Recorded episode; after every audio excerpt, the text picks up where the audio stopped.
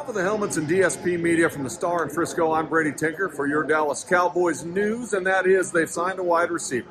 It is not Odell Beckham Jr., it is T.Y. Hilton, the former great Indianapolis Colt wide receiver who played 10 games last year, ended up with 23 catches for 330 yards and three touchdowns.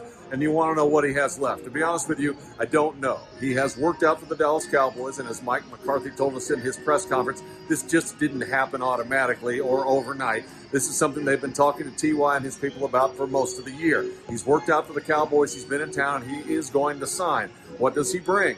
He runs great routes. He is very good at selling in the zone and finding the soft spots and turning around and making a big target of himself for his wide receiver. He's good at getting off the line of scrimmage and press coverage. And at his youngest and his best, he was very fast and extremely dynamic. We'll see what he has left. But this is a veteran wide receiver who knows how to play the game, who'll be a good influence in the locker room. And the Cowboys are doing what you want them to do, which is continue to try and add depth whenever they can to this football team that plans on playing a whole lot more football games. Four regular season games and maybe four games in the playoffs. For Off of the Helmets of DSP Media, T.Y. Hilton is now a Dallas Cowboy. I'm Brady Tinker. Enjoy your Monday evening.